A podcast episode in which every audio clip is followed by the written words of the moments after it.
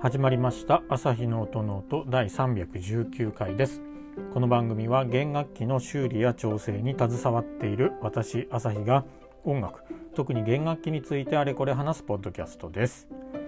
はい、皆さん新年明けましておめでとうございます。タイミングよく収録が取れできたいるのではい今日始めていきたいと思いますえー、まあ年末年始は特に何もせずどこにも出かけず、えー、帰省もせずにちょっといろいろ本当引っ越しとか、えー、そんなところで準備に慌ただしくしているっていうところですね。はい、これで三が日とか明けて、まあ、1月いっぱいでなるべく全部、えー、拠点を移すっていうのが完了してくれたらいいかなっていうところですね。あとはあの仕事はもう終わったので、えー、ですのでここからまず当座はですね1月の2122、えー、その辺週末ですねここでちょっと展示会がまあ都内なんですけどであるのでそこに向けて、え楽器の最終調整みたいな出来上がった楽器のあれをしていくっていう感じになるんですけれどもはいそんな感じでえー、今年も、まあ、とにかく大きな病気や怪我をしないで元気に健康で健やかにで仲良く家族3人でやっていけたらなと思っています。はい、皆さんも新年ですね今年はどんな年になるのかワクワクされている方が多いんじゃないかなと思います。当にね健康第一で安全に、え1年を過ごしていきたいですよね。はいということなので、まあ、この辺が前置きでで今日本編で何を話そうかなっていうとこなんですけど、まあ、前回去年の振り返りをしたので今年は今年こんなこと考えてますとかっていうのを話してもいいんですけど、えー、なもうずっと本当に前々から言ってるように頭の中にずっと片隅にいるあの質問箱にじゃんじゃん答えていこうかなということで特に新年にこうなんでしょうかけてん？新年にちなんで何か話するっていうよりはもう本当にもう淡々と、えー、いろいろ楽器の弦楽器のことそれその他、まあ、音楽関係のことその辺をいっぱい話していけたらなと思います。はい、ということででは本編早速いってみたいと思います。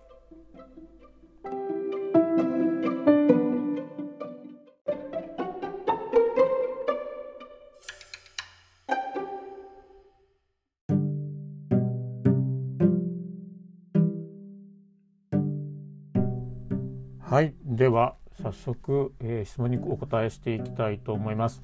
えー、9月1日回答文です、えー、個人制作家さんの楽器を購入する予算はないけれどそれなりの質の楽器が欲しいと思っていろいろと探しているのですが、え、たまに聞くワークショップモデルとか工房製というのが気になり始めてます。これらは工房長監修のもとに作られてお弟子さんが作るみたいな感じだとしたならばある程度のクオリティのものと思っても良いのでしょうかといただきました。えー、いろいろ楽器、まあ、バイオリンからチェロその辺までですね、まあ、ギターとかもそうだと思うんですけどあのいろいろなモデルっていうかどういうふうに作られているのかっていうところでいろいろモデル名前がついているようですこの辺はちょっと詳しくないのであれなんですけど、えー、まず質問の、え、お答えからすると、まあ、ある程度のクオリティのものと思っていいかということで、えー、その理解で良いじゃないかなと思うっていうことでテキストにも書いてあるんですけど、まあ、ワークショップモデルっていうのは要はそこの工房で作られていますというところですね。うんでそこの工房で働いている、まあ、工房長とか親方もいますしそのお弟子さんとかですね。そういった方あとは同僚みたいな感じの人もいるんですかね。工房長とか親方さんと同レベルの人たちとかっていうのもいると思うんですけどそれぞれまあ工房で、えー、いろんな業務形態があると思うんですけどそこで作られているモデルという感じでいいと思います。ですので一応弦楽器に従事している人が作っているということなのでで多分工房製ですっていうふうにラベルにも書くっていうことであればそれなりにその親方だったり工房長は、うん、それなりのクオリティのものでなければちょっとこれダメっていうふうにあの判断すると思いますのでですんで、うん、クオリティに関しては自信を持ってえー、ラベルをつけてるっていう風な判断でいいんじゃないかなと思います。日本でもそういう風に、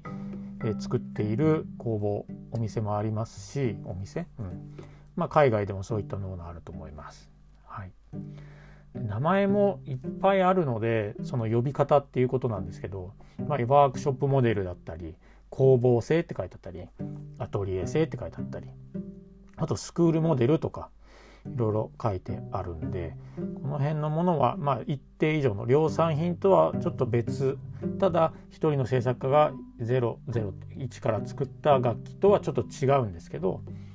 えー、その辺の、まあ、中間に位置してるっていうような位置づけ。でいいんじゃないかなと思います。はい、確かアトリエワークショップモデルとスクールモデルって厳密に言うとなんかこう差がある。特に弓の世界ではあるみたいなことを聞いたことがあるんですけど何だったっけな。ワークショップの方が本当に本当そこで働いている人が作っててスクールっていうのは孫弟子とかわかんない。ちょっとうかつなことは言えないんですけどもしくはそこの流派っていうような、えー、モデルとかっていうような解釈もあるみたいな話をどっかで聞いたことあるんですけどどうなんでしょうねこの辺は詳しくないので、えー、ちょっと詳細避けますがもしご存知の方いれば教えてください。はい、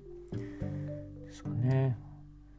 ただほ、うん、あとはテキストにの回の回答にも書いてあるんですけどただちょっと注意をしていただきたいのとしては工房で作っているっていうのは工房で全部作ってるのかもしくは白木のまだニスが塗られてないえー、工場とかで作られた大量生産、ね、量産の白木のバイオリンを仕入れてニスだけ塗って工房製ってしてる場合はあったりすることがあると思います。そういった楽器見たことあんまない。うん。というかねニス塗られちゃうと分かんないので。まあ分かるには分かるんですけど。そういうのはあるかもしれないんで極端になんかなんでしょうね。安いぞとか、うん、他のワークショップモデルと比べて安いぞとかねそういうのはちょっと注意が必要かなと思います。で最終的にはまあワークショップ製だから値段的にも質的にもいいっていうことではあると思うんですけどあと音が気に入るかっていうとこなんでこの辺はやっぱり実際に楽器を弾いて選んでもらうっていうのが一番いいのかなって思います。はい、次です。9月15日。えー、弓を現時点では1本しか持っていないのですが数本持つ場合サブ弓の使用頻度が低くて年に1回とかの毛替えをした方が良いのでしょうか。また今は全く使わないけど取っておきたい場合はいかがでしょうか。えっ、ー、とですね。まあセカンド棒みたいな感じですよね。でサブ弓まあ使用頻度が低くても僕としては年に1回は毛替えした方がいいんじゃないかなと思います。松ヤニがついてますし現に引いてるっていうことではあるんで、うん、あんまりもう3年とかね毛替えをしてない。あと本当に引かなかったとしても。松ヤニをつけてしまってるんであればうんね数年単位で引かなかった場合も毛替えはしておいた方がいいんじゃないかなと思います。あと後半の質問でまた今は全く使わないけど取っておきたい要は保管しておきたいっていうことだと思うんですけど、えー、この場合はうんまあいいっちゃいいと思うんですけどただいいっちゃいいのその部分は松屋についてないっていう状態でっていう感じですかね。そこまでシビアにならなくてもいいっちゃいいんですけど、うん、まあ保管をしておきたい。もうずっと引かないよっていう場合は引かないって分かった時点で一回クリーニングっていうのや。クリーニングも含めて毛替えをしてもらってで松ヤニをつけずにで、えー、まあ、保管していく。っていうのがいいかなと思います。うん。やっぱえーと、バイオリンのケース使わないケースに入れとく場合も弓のケースに入入れとく場合も松屋にやっぱついてると松屋にね、うん、溶けたりとか溶けるっていうか、うん、そういった形でケースが汚れてしまったりあと竿にこう毛がずっとついている緩めておくのでつくような状況で保管しておくとやっぱり松ヤニが竿の方についちゃったりとかいうことがあるんじゃないかなと思うので私だったら使わないで保管したいっていう場合は毛替えしてでずっと取っておく。でそこからだったらまあ5年とか経ってもまあ弾けるかもしれないです、うん、この辺は保管状況にもよるしやっぱりちゃんともう一回使う前に毛替えしようっていうことをやれば毛替えするのが一番いいと思います、うん、そんな感じでしょうか。はい。次いきます。えー、9月16日ガット弦は自作できますか？と質問いただきました、えー、ガット弦ですね。これ裸ガット弦っていうことだと思うんですけど、まあ、自作はできると思います。で日本でもあの作ってる方多分趣味でもで作ってる方はいると思うんですけどあのガット弦作ることはできてもそれが演奏に耐えうるかとか言ったところで言うとまあその辺は自分の個人の責任でっていう感じになってきますね。でガット弦の一番重要なのっていうか、うん、これは多分バロックとか古楽器とかバロック音楽とかをこう突き詰めていくと絶対に出てきてしまう部分だっていうふうに私は聞いたことがあるんですけどえー、っとですね。まず楽器のそのナットからコマまでの弦長ですよね。弦の長さを何ミリにして、えー、音程ラの音をいくつにするのか415にするのか442にするのかヘルツで言うと。とかその辺でもその弦の長さと音程にえーと、に鑑みてんを考えてガット弦の太さとかってそういうのを決めていかないといけないので。ですんで、うんまあ、作ることはできてもそれが演奏に耐えうるかとか。そういったところを考えると、まあ、とりあえず作ってみたいんだったら作ることはできるのでやってみてもいいかなと思いますしただ、うん、市販されている裸ガット弦みたいなクオリティのものが手軽にできるかっていうとそうでもないと思いますね。なかなか難しいと思います。もしガットゲンに興味があるということであれば書いてありますけどダニエラさん。ダニエラ・ガイダーノさんっていう方がですねガットゲンの変遷という本を、えーと、出版されていてそれが日本語訳が出てますので、えー、その辺を読んでみていただけると面白いんじゃないかなと思います。はい次いきたいと思います。えー、9月25日弦楽器を長期間過去弾かない過去閉じする時はどうすればよいのですか？私は弦緩めて、え楽器を水平に保管が良いかなと思います、うん、それでいいと思います長期間っていうのは多分もうね3ヶ月半年もう年単位っていうことだと思うんですけどやっぱりずっと調弦されているそれらみバイオリンであればそれで、えー、テンションがかかったまま保管するっていうのはあまりおすすめしないです。できればデロンデロンってなっちゃうと駒倒れたりとかするんでもう1音ぐらいですかね。半音だとあんま緩まないと思うんで1音2音ぐらい音を下げてで保管をするっていうのがいいと思います。やっぱり水平っていうのもすごくいいと思いますケースに入れて。うん、あの立て立てておくとかだとケース倒れたとかね、うん、でケースは横に置いてでも楽器が何だろう横にた横向きになる水平じゃなくて横向きになるってあれでもいいとは思いますよ。とにかく保管する時はうんと楽器にその 張力とかそういったところの負荷がずっとかかり続けない状態にするっていうのとあとは何か外的な要因でまケースが倒れるとか何か物が落ちてくるとかですねそういった時に、まあ、ケースに入ってれば物が軽いものが落ちてくるんだったら守られますしケース自体が倒れて中の楽器がっていうふうなことにならないような保管方法っていうのがいいと思いますね。あとはプラスで、えー、できればやっぱクリーニングはしておきたいですよね。うん、松ヤニの粉ってやっぱりそれをずっと残したままくあの保管しとくと、えー、次引こうと思った時にかなり松ヤニがこびりついていて、大掛かりなクリーニングを要することになったりとかねありますしあとは金属部分ですね弓の場合とかは、えー、持ち手の辺りですよね持つとことかに金属結構ついてると思うんですけどあの辺も一応拭いといてあげるといいと思います空拭きでもいいかなと思います。うんそんな感じですかね。まああとは楽器でいうと顎当てのあの金具とかそういったところを拭いてあげるとサビとか、まあ、六章っていうあの緑色の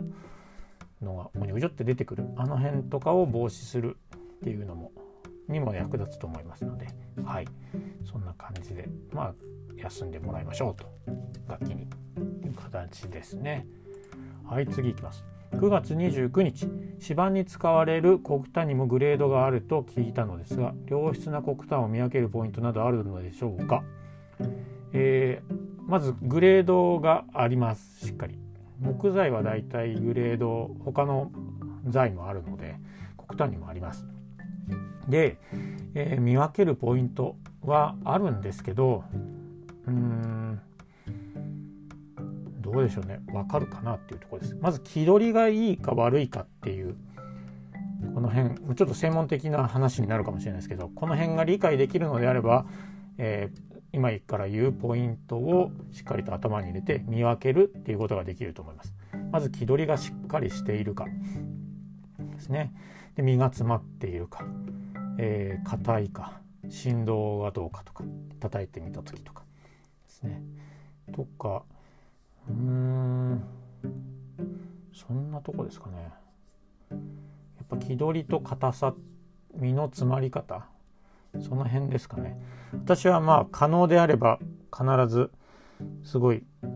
なんでしょうね。すごい拡大できるレンズっていうかそういうのがあるんですけどそれで小口面を見てどっちの方向に年輪がとか、えー、放射放射数式はないな。繊維が走ってるかとかその辺がしっかり気取りがしっかりされてるかどうかとかその辺を見て決めますので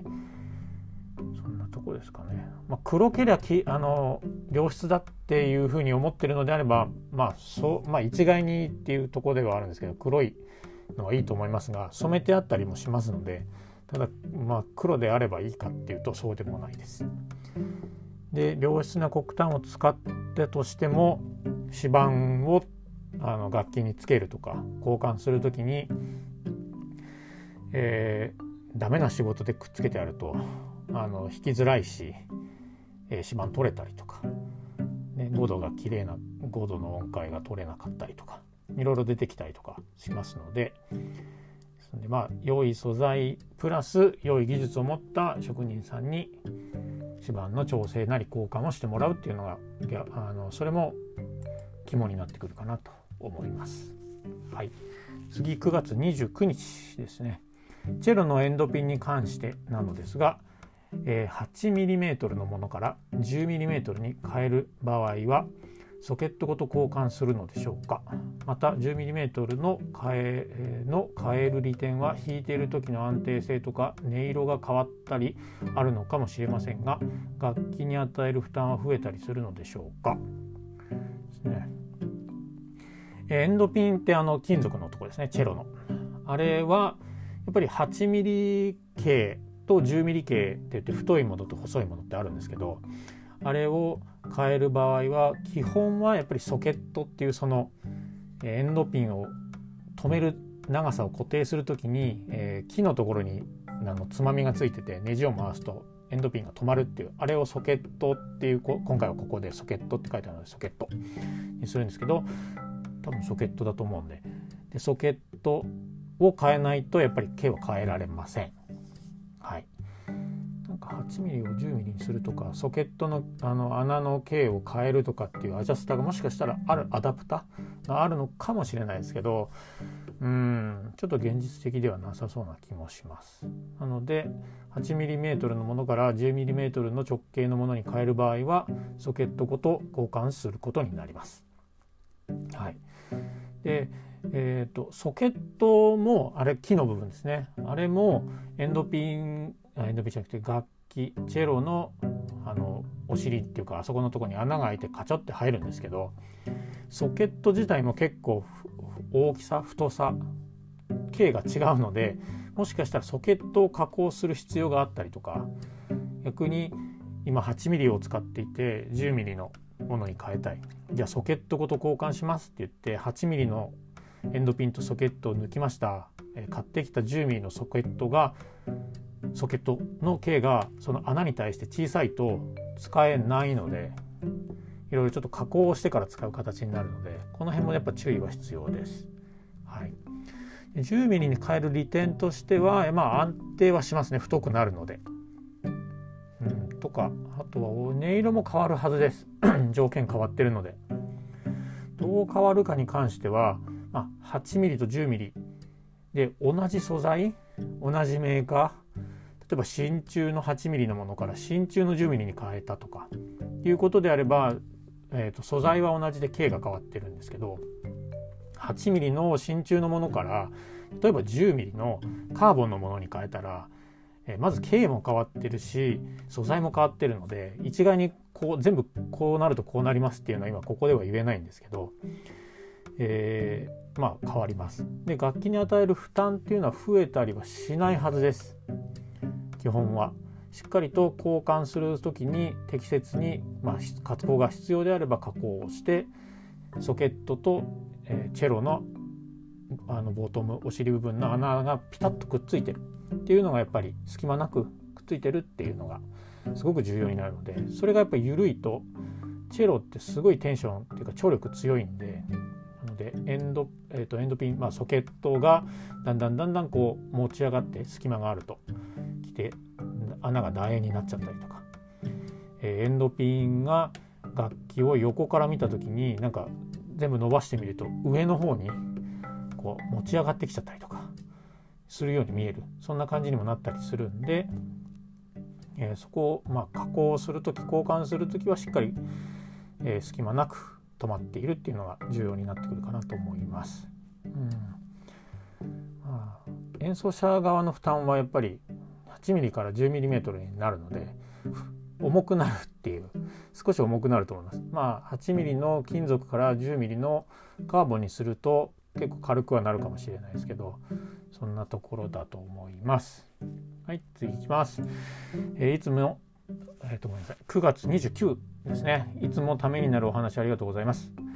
えー、自身もついに新しい楽器を購入しようかと悩んでいてとても良い音の出る楽器を見つけることができました。30年前の30数年前の比較的新しい楽器ではあるのですが表板のアーチを見ると昆虫部が一番高く駒の、えー、下部分は、えー、くぼむようにそこだけ少し下がっているように見えます。これは何、えー、て言うんでしょう。これ漢字読めない。えいわゆる張力に負けて歪みかかっているのか歪みかかっているのか、えー、店のおじさんが言うように某イ、えー、これはイタリアという意味だとですね某イタリアのこの地方はアーチをフラットに作るからこのような形で問題ないか自分では自分で判断できません。オールドも見ているので表板は多かれ少なかれ歪んでいくということは理解しております。気球があったらやめた方が良いというのは分かっていながらそれを選ばないのはもったいないというぐらいのいい音は出ているためとても悩んでいます。朝日さんも実際にご覧になっていないので答えは出せないかもしれませんが一生に一度の大きな買い物なのでアドバイスをもらえると嬉しいです。ということでいただきました。こういうのね本当悩みますよね。とてもよく、ね。えー、まあ、まずは番組聞いていただいてありがとうございます。こんな、なんだかね、分かりづらい番組なのかもしだと思うんですけども、えー、よく聞いていただいてありがとうございます。あのでここから質問の答えに行きますがやっぱり実際僕も見てないのでその楽器をこうですねみたいなことは言えないんですけども、まあ、テキストに書いてある通りいやそういったちょっと不安要素とかですねそういうのはあるけどいやこれはいや絶対欲しいっていうことであればそれをあの買う購入するで使っていくっていうのがいいんじゃないかなと思います。それだけ素敵な音気に入っていれば例えばその歪んでへこんでいるように見えるところを直してもらってっていうところもあの何でしょう自分で納得してっていうかさらにそれを修理したことで良い音になったらもうより愛着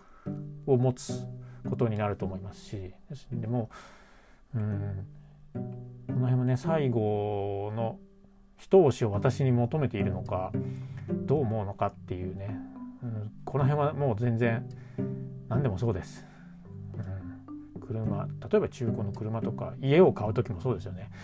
ここ家ないいんだけどな坪数もいいんだけどな収納少ないなとかあとは金額がなとか立地がなとかいろいろあると思うので、うん、この辺はもうねいっぱい悩んでいろんな方に聞いてみたりあの私に聞いていただいてもうありがとうございますっていうところでそういう感じでいろいろこうね聞いてみて自分で最終的に答えが出せればいいんじゃないかなと思います。でしょうかね。まあ自分自身のことあの楽器のことも書いてあります。えーと私も楽器この業界に入る前にえー、購入をしてすごく気に入ってたんですけど、まあ、自分自身こう修理とか調整とか、まあ、楽器製作あとは業界のこととかを入って自分の楽器を見直してみるとあれ？っていうようなのが結構あるんですよ。超下手くそな修理跡とか致命的なへこみとか、えー、そういったところがあっておこんなのつかまされたんだと思った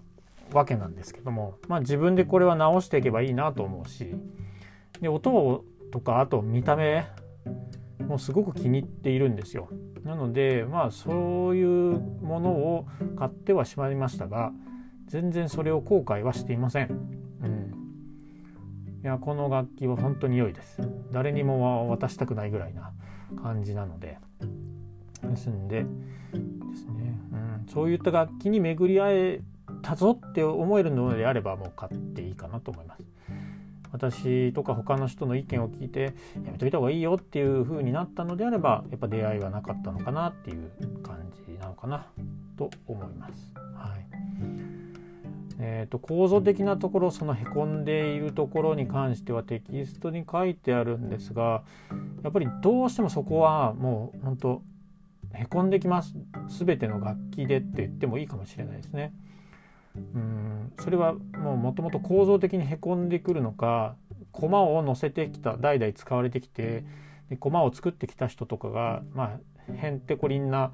駒を作ってしまったりとかですねあとはまあ演奏者さん側も使い方が悪かったとか。ってなるとどんなにちゃんと作ってあってもへこんできたりもしますし。この辺はねうん。なかなかいろいろ実際にね楽器を拝見できればいいんですけれども。いう感じですね。はい。まあ、もしあのー、さらにアドバイスが欲しい場合は DM でどうぞっていうような形で書いてはありましたが、えー、DM 来ておりませんので、まあ、なんかこう一つの結論に導ん？結論をなされたのかなということで、はい、本当この楽器が良い出会いになっていたら嬉しいですね。はい、さあ9月最後いきましょう。え朝日さんの工房でも違うグレードの指板交換と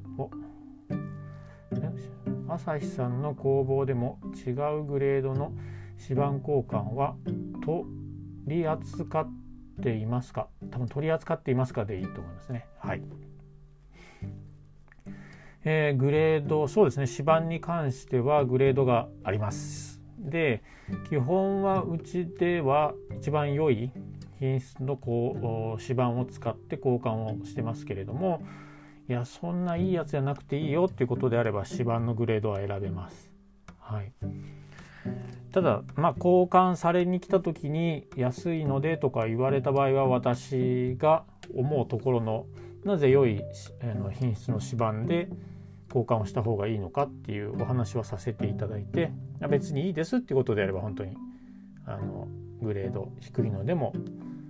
承りますけどやっぱり良いものを使う方が、えー、原価償却というかその費用対効果っていうかその辺で見ても全然いいんですよ。やっぱり低いグレードのものってどんどん削れてきて結局すぐ歪んだりとか指板減って薄くなってすぐまた交換すぐまた交換っていうのが数年後にっていう意味ではないですけど交換をする頻度は多くなるのでまあ、いい効果あのグレードのものを使われるのがいいんじゃないかなというところです。はいということで駆け足でしたけれども9月分の質問にお答えをしてみました。また何かこういうような質問がある場合はあのツイッターのあの匿名の質問箱でしたっけ？名前がちょっと思い出せないんですけどその辺をご覧から質問いただければなと思います。はい、では今日はこの辺にしたいと思います。番組を気に入っていただけた方は、えー、この番組のフォローをどうぞよろしくお願いします。Twitter と Instagram もやっております。